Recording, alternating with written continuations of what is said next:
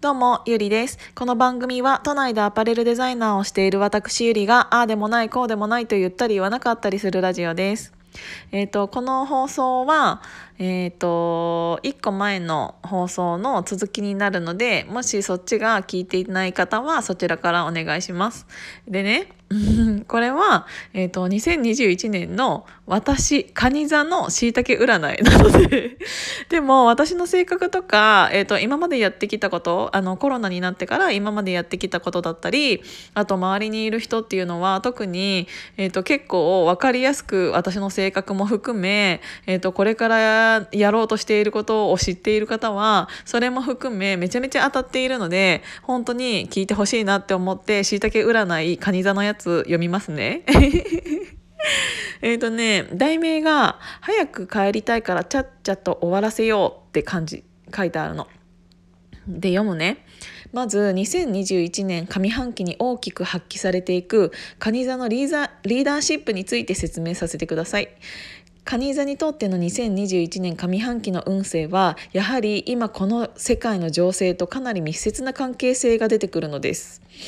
ちょっと緊張しないで聞いてもらいたいのですが今世界はおそらく大変革の最中にあります。ただ人間には結構図太い図太い面もあってこの大変大変革の中で良い悪いは別としてじゃあいろいろ変えちゃえばいいじゃんという流れも強く出てきたりしています。これまでの世界とこれから先の世界というものがあっていきなりなのですが蟹座は改革の指揮を任される司令塔みたいな存在になっていくのです。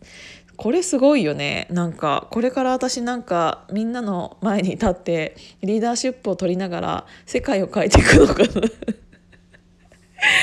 でもなんかそういうの嫌いじゃないしなんかすごい素敵だなって思うんだけどね。でえなんで私がと思われるかもしれないのですがそういう運命が2021年上半期は強いのです。あなたがチームの指揮を担って今まであったカリキュラムをいじったり改革のメスを入れていく。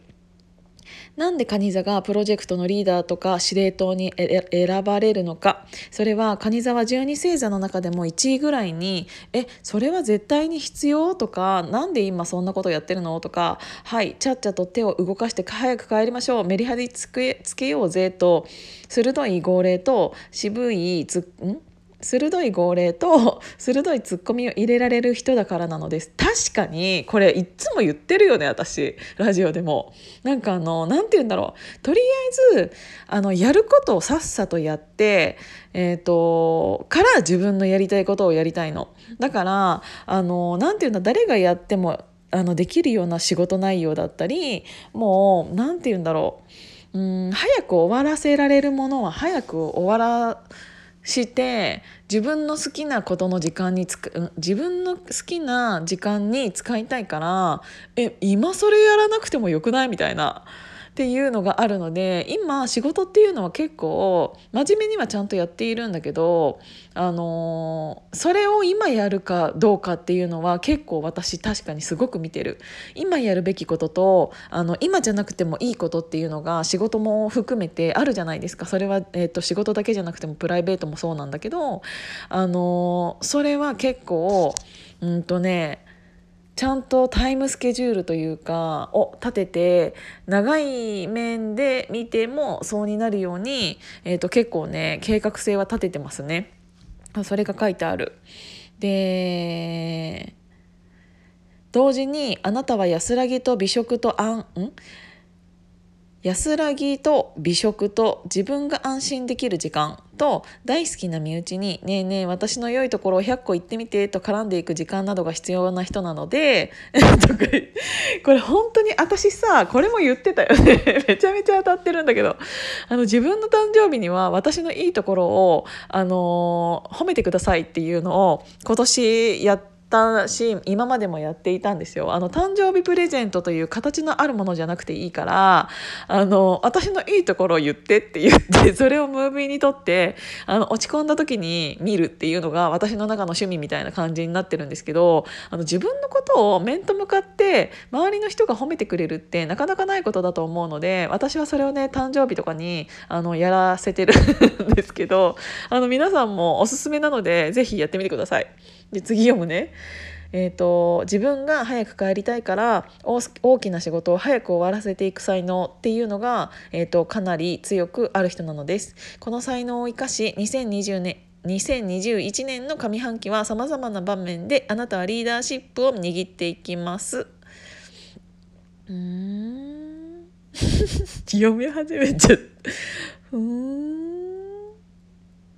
まあでもこんな感じかな。ちょっとこれ以上長くなっちゃうとあれだから。でもあれだね。なんかすごく合ってる気がする。これ聞いてて面白い？今更ですけど。これあの全部カニ座のやつなんであの私のことなんで あのカニ座の人は面白いかもしれないけどそうじゃない人に関してはマジでどうでもいいかもしれない。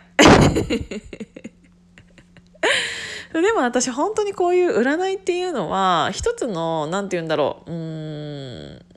目目指していく方向を決めるためのコンテンツだと思っているので楽しんで読むことが重要だなって思ってるの。あのそれが絶対に起こるとか起こらないとかそういうのはマジでどうでもよくってこういうのに書いてあることって結構根本的に大事なことだったりとかするじゃないですか占いのことって。だからあ今年はこういうことに気をつけようとかなんかあの一つでもいいあの自分にとっていいことが書いてあったらあのそれと紐づけることができるとどんどんそれも自信に変わっていくと思うので私はねあのいいことばっかり書いてあるこのしいたけ占いさんの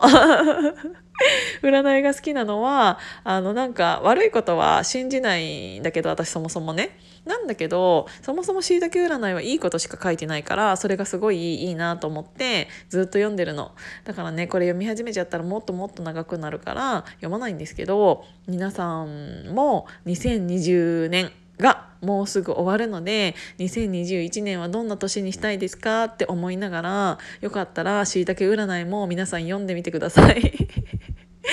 今日も聞いていただいてありがとうございました。じゃあまたね。